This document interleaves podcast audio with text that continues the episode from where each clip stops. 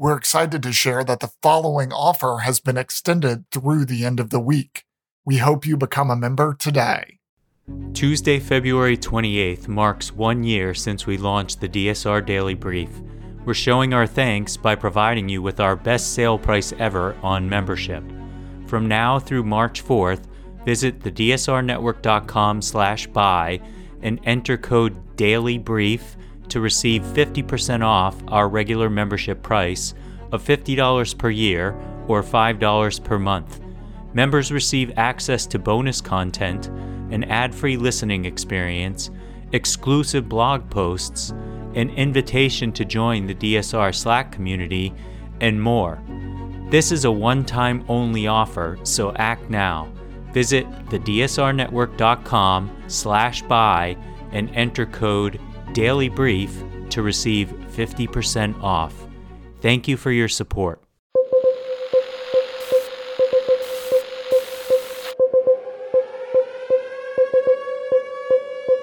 It's March 10th, 2023, and this is your DSR Daily Brief. I'm Grant Haver. And I'm Chris Cotnor. Our top stories from international outlets this morning North Korean leader Kim Jong un supervised a live fire artillery drill yesterday, simulating a strike on a South Korean airfield, reported by state media earlier this morning. Kim also called for an overwhelming response to any enemy provocation, according to South Korea's JoongAng Daily. The North's Korean Central News Agency reported that Kim gave field guidance to the Hwasong Artillery Unit of the North Korean People's Army on the Western Front and watched a fire assault drill the previous day. Yesterday evening, the South Korean Joint Chiefs of Staff said the North fired at least one short range ballistic missile toward the Yellow Sea from Nampo at 6:20 p.m. local time. Kim reportedly expressed great satisfaction over the result of the drill and stressed the need to always stay alert for more frantic war preparation moves being committed by the enemy recently, apparently referring to South Korean US joint exercises. Reuters is reporting that yesterday, suspected drug cartel members handed over five purported henchmen as a would be apology for the abduction of four Americans in the border city of Matamoros, according to media and a source familiar with the investigation. Two of the Americans and a Mexican woman died after gunmen opened fire on the U.S. citizens shortly after their arrival in Matamoros last Friday. The four Americans were found on Monday on the edge of the city, by which time two of them were dead. An internal government document seen by Reuters indicated that a faction of Mexico's Gulf cartel was likely responsible for the kidnappings and that the gunmen may have believed that the Americans were encroaching on the gang's turf. Tamaulipas Attorney General said on Monday the abduction of the four was likely a case of mistaken identity, but authorities have yet to clearly set out the reasons for the attack. Police activity at the site of the Jehovah's Witness Hall shooting in Hamburg, Germany, that left eight people dead has slowed this morning, and a press conference is expected later today, according to Deutsche Welle. Police said eight people were confirmed dead, including the perpetrator. German Chancellor Olaf Scholz called the shooting a brutal act of violence and said his thoughts were with the victims and their family and with the security forces who have faced a difficult operation. There was no information on the possible motive, and the background was still unclear. Germany's Der Spiegel news magazine reported the gunman was a former member of Jehovah's Witnesses. Elsewhere, the AP reports that separatist rebels in Indonesia's Papua province released more photos and videos Friday appearing to show the New Zealand pilot they took hostage last month alive. In a video distributed Friday by rebel spokesperson Sebi Sambom, a man wearing a blue jacket is identified as Philip Mark Mehrtens of Christchurch, a pilot for Indonesian aviation company Susi Air, who was abducted by independence fighters from the West Papua Liberation Army, the armed wing of the Free Papua movement.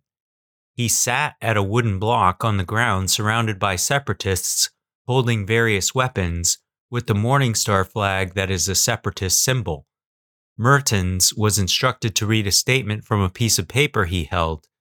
He said foreign pilots weren't allowed to work or fly in Papua until it is independent and that the Free Papua movement requested the United Nations mediate independence negotiations. According to the BBC, police in Nigeria say at least 25 people have been killed in an attack by Islamist militants in northern Borno state. The attack took place in the fishing town of Dikwa, which is near a stronghold of Boko Haram insurgents. The UN says extremist violence since 2009 has left more than 350,000 people dead and displaced millions of others. This story is developing and will provide more information in this evening's Daily Brief newsletter. Al Jazeera reports that a judge in Peru has lengthened the duration of former President Pedro Castillo's pre-trial detention from 18 months to 36 months as the disgraced head of state faces charges stemming from his attempt to dissolve Congress and rule by decree in December. Judge Juan Carlos Checkley handed down the decision on Thursday in the wake of an additional investigation announced in February. While the judge explained that the extended detention was to prevent Castillo from fleeing the country or interfering in the investigation, the ex president's lawyer, Eduardo Pachas, said his client was being politically persecuted, according to the El Comercio newspaper. Pachas added that Castillo planned to appeal the judge's decision. Castillo has denied all charges against him, including allegations that he led a criminal network while in office. According to Politico, Ankara showed no signs of lifting its blockade on Stockholm and Helsinki's NATO accession in a meeting yesterday. Representatives from the three countries came together for the first time since November as alliance officials sought Turkey's sign off.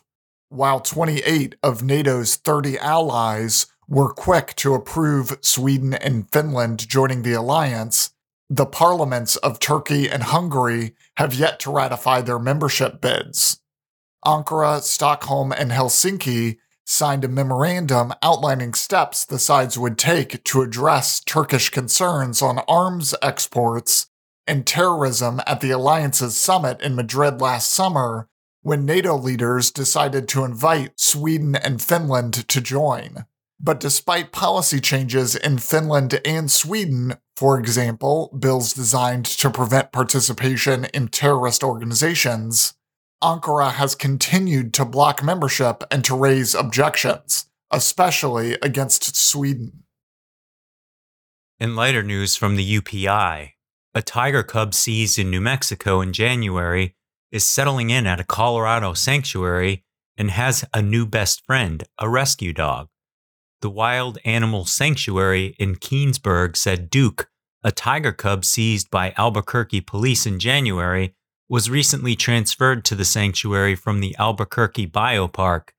Pat Craig, the sanctuary's founder and director, said Duke has formed a bond with Valley, one of the sanctuary's 10 rescue dogs that serve as companions for rescued cubs. Craig said Duke gets three play sessions a day with Valley and the other dogs. Craig said Duke will be introduced to adult tigers once he is nine months to a year old. He said keepers hope the cub will then be able to bond with a foster mother. That's all the news we have for you this week. Be sure to rate, review, and subscribe so that more people can find the show. If you have a tip, topic, or correction you'd like to flag for us, please email us at podcasts at thedsrnetwork.com. Members of the DSR Network will receive an evening newsletter version of the DSR Daily Brief and bonus weekend briefs.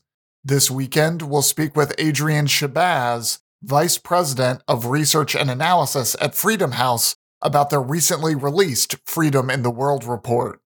If you aren't a member, go to the DSRnetwork.com and become a member to make sure you never miss any of our analysis. If you want more in depth discussion of these issues, be sure to follow the links in the show notes to read our sources and tune into our sister podcasts on the DSR network. Stay safe and stay tuned to the DSR Daily Brief.